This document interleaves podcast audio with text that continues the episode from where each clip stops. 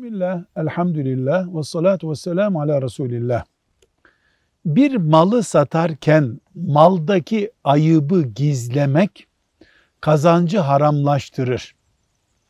Özellikle gayrimenkul veya ev satarken bilinmesi gereken ayıp söylenmelidir.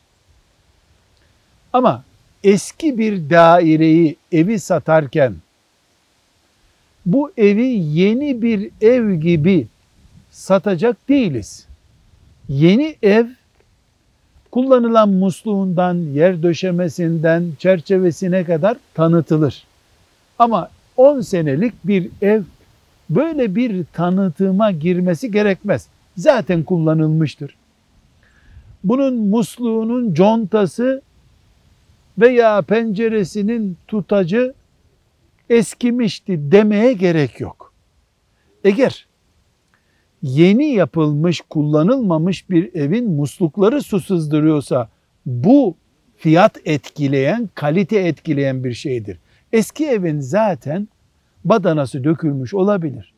Zaten musluğu su sızdırıyor olabilir. Yeniyi satarken başka, eskiyi satarken biraz daha rahat olabiliriz.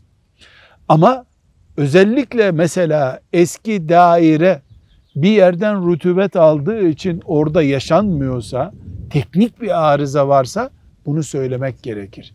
Gizlenen her ayıp ticaretten elde edilen paraya karışmış haram demektir. Velhamdülillahi Rabbil Alemin.